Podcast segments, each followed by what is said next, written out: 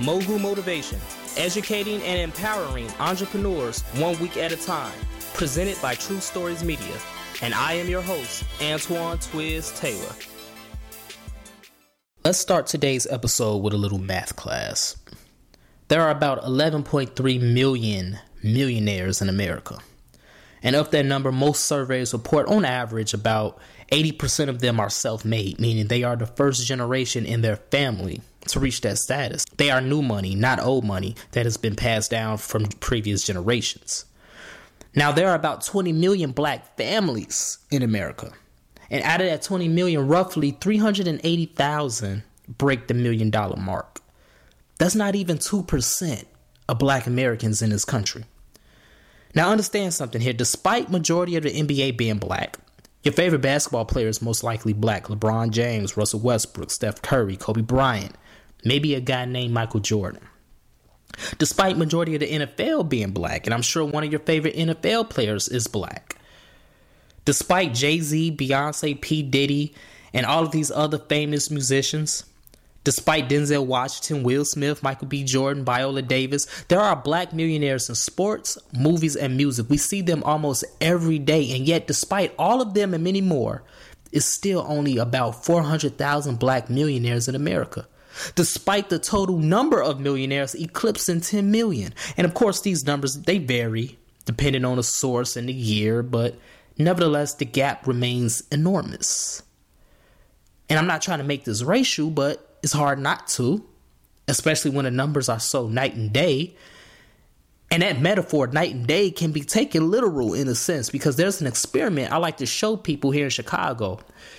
If you go to 95th Street and if you go all the way east to the lakefront, starting at Calumet Park Beach, and if you begin to make your way west on 95th Street, as you drive through the east side of the black neighborhoods, you're going to see some street lights that are out. You're going to see a lot of rundown liquor stores, a lot of mom and pop shops, a lot of fast food restaurants such as McDonald's and Burger King. But the further west you get on 95th Street and the closer you get to the white part of town, things get brighter, literally. You see Home Depot, you see Walmart, you see Panera Bread, you see Chipotle, you see Chick fil A. You don't see that many liquor stores, if at all. You don't see that many fast food restaurants. You see bigger brands, you see Fortune 500 companies. It goes from dark to bright, literally. And we could talk about the various reasons of why that is, why the black neighborhoods and the white neighborhoods are so drastically different, why there's so many white millionaires in this country, but barely 400,000 black millionaires. We could talk about why this is. We can go back to the psychological and financial effects dating back to slavery through the convict lease system, all the way up to institutional racism. The list is long and complex. We can talk about that, but not today. Because it's Black History Month now. And when you're black, living in a country where black millionaires are so few and in between compared to other racial groups, you would have to make history as you go. There's no way around it. And if you're listening to this podcast and if you're black, it's because you want to make history. And there's many reasons on why so many people don't make it. Why so many people don't make history because the enormity of the task is too much. It's frightening. And I mean, it should be, right? You grew up in poverty. You grew up in a single parent home, or your family has always been in debt, or nobody in your family has never even made more than a hundred thousand dollars, let alone a million dollars. So who the hell you think you are to say you're gonna be a millionaire? But the question should be, who is it to say that I can't be a millionaire? The answer is only you can tell yourself that you can't because you can. Most people are afraid to become millionaires and successful because they are content with what they have, and that is fine. But it's not fine for people like me. It's not fine for people like you. Enjoy the moment. Be grateful for the opportunity in your life, but never become content if you truly want more out of your life. We want more, we desire it, we crave it, and in order to get it, we have to break generational curses. But you don't break curses by snapping your finger. You break curses with focus.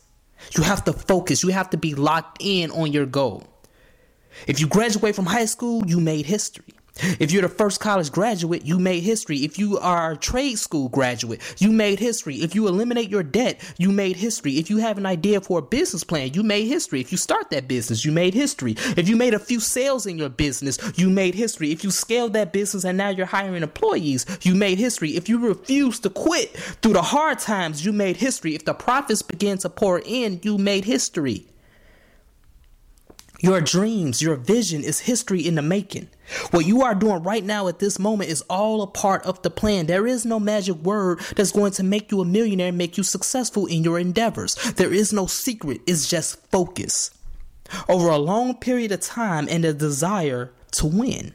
You know, that was a meme I saw floating around social media a few months ago, right before 2019 hit, that said, This year in 2019, it feels like it's going to be a lot of black millionaires. Okay, well, prove it. Make history then. Lock in. Focus on that business plan. Focus on that career goal. Despite all of the distractions thrown at you, despite all the negativity around you, prove it. You know, Muhammad Ali is one of my favorite athletes of all time. I admire the man. And he said in one of his most famous quotes that a lot of people don't know about this quote. He said that as kids, we always say one day, I'm going to be a champion, or I'm going to be a great dentist, or I'm going to be a great lawyer. But very few actually make good on their promises to come back and say, I told you so. Be one of the few.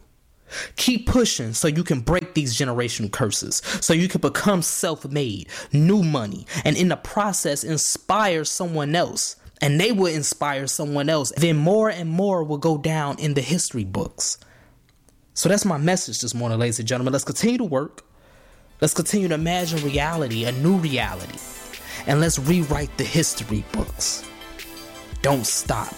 Keep that focus. Have a great day, ladies and gentlemen. I'll talk to you next week.